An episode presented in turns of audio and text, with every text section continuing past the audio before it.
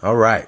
So before we jump into this little mini sode, I have to give a small uh introduction. So I don't I think I just had a train of thought. Every time people get to talking about uh why we should bank black, why we should support black businesses, I kind of think I just jumped into this topic a little bit.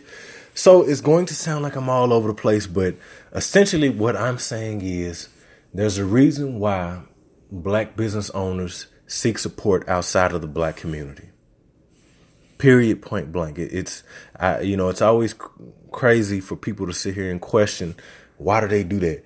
We we shouldn't. We should be self sustainable. We should. And I'm like, man, it's easier said than done, because most of the time, all you got one side that's doing all of the talking, whereas you got this other side who's been in business, who's did these different types of things, who's tried community ga- engagement. They, they father may have had a business back in the day, you know. So it's like the reason why things happen or why these businesses go to other communities is because we don't support. Period. Point blank. We're selfish. We don't have value. We've kind of lost that that value.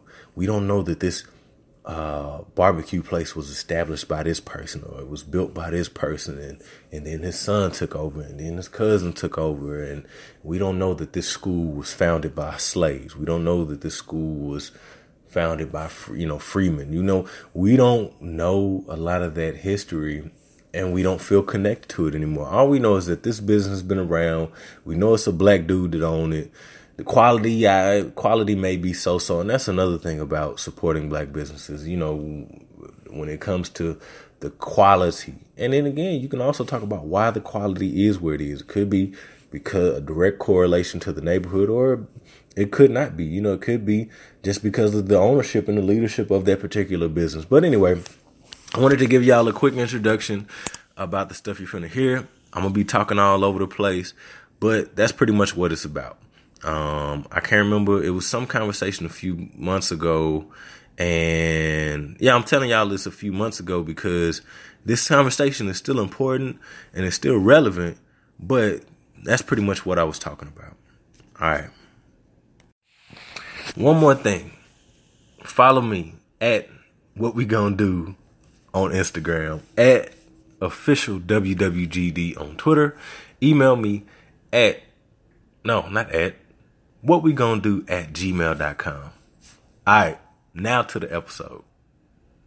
All right, so real quick, uh, supporting black institutions. I think a lot of people are delusional, saying that oh, we can be self-sustained, we can do this, we can do that. I don't understand why we have to go, and I'm like, y'all do realize a lot of these people uh, who run these you know, black owned businesses, black owned institutions, whatever the case may be, black owned whatever, uh, or, or black built whatever, they've done these things. And clearly there's been a decline over the years. Uh, I, because I believe there's a, a lack of understanding through relationships, uh, because, you know, it's just there's a disconnect between, you know, that business or institution and the community uh, there's a lack of support just because people are lazy and we, you know, people are lazy. Don't nobody want to support nobody. Don't nobody really care. You know what I'm saying? Like it's like I got better things to do. I got other stuff going on.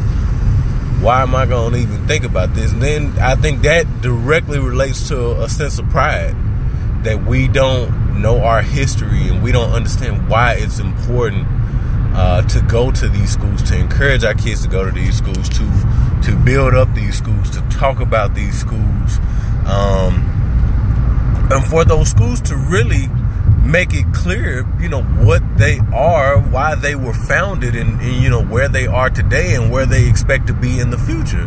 There are clear messages that you don't just find scrolling on TV or on social media. You literally have to go you know, hypothetically, you have to go to the school's website. You know what I mean? There's, there's not a lot of, um, you know, commercials. There's not a lot of advertisement.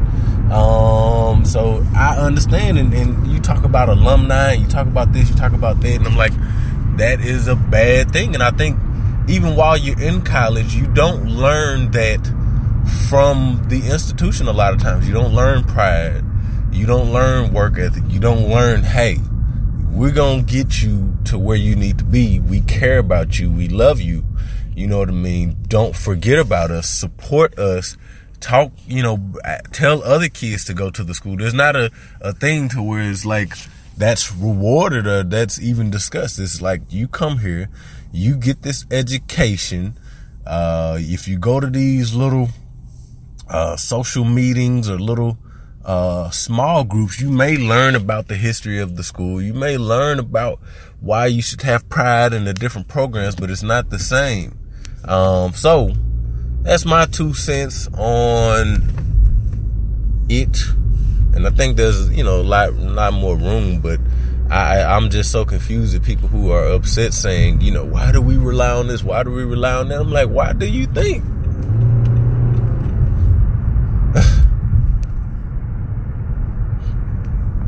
mean, like I be thinking sometimes they be acting like these things haven't been done before. Ain't nothing new under the sun. A lot of these schools, HBCUs, black businesses, they've been around for a while. so I mean, what what are we thinking?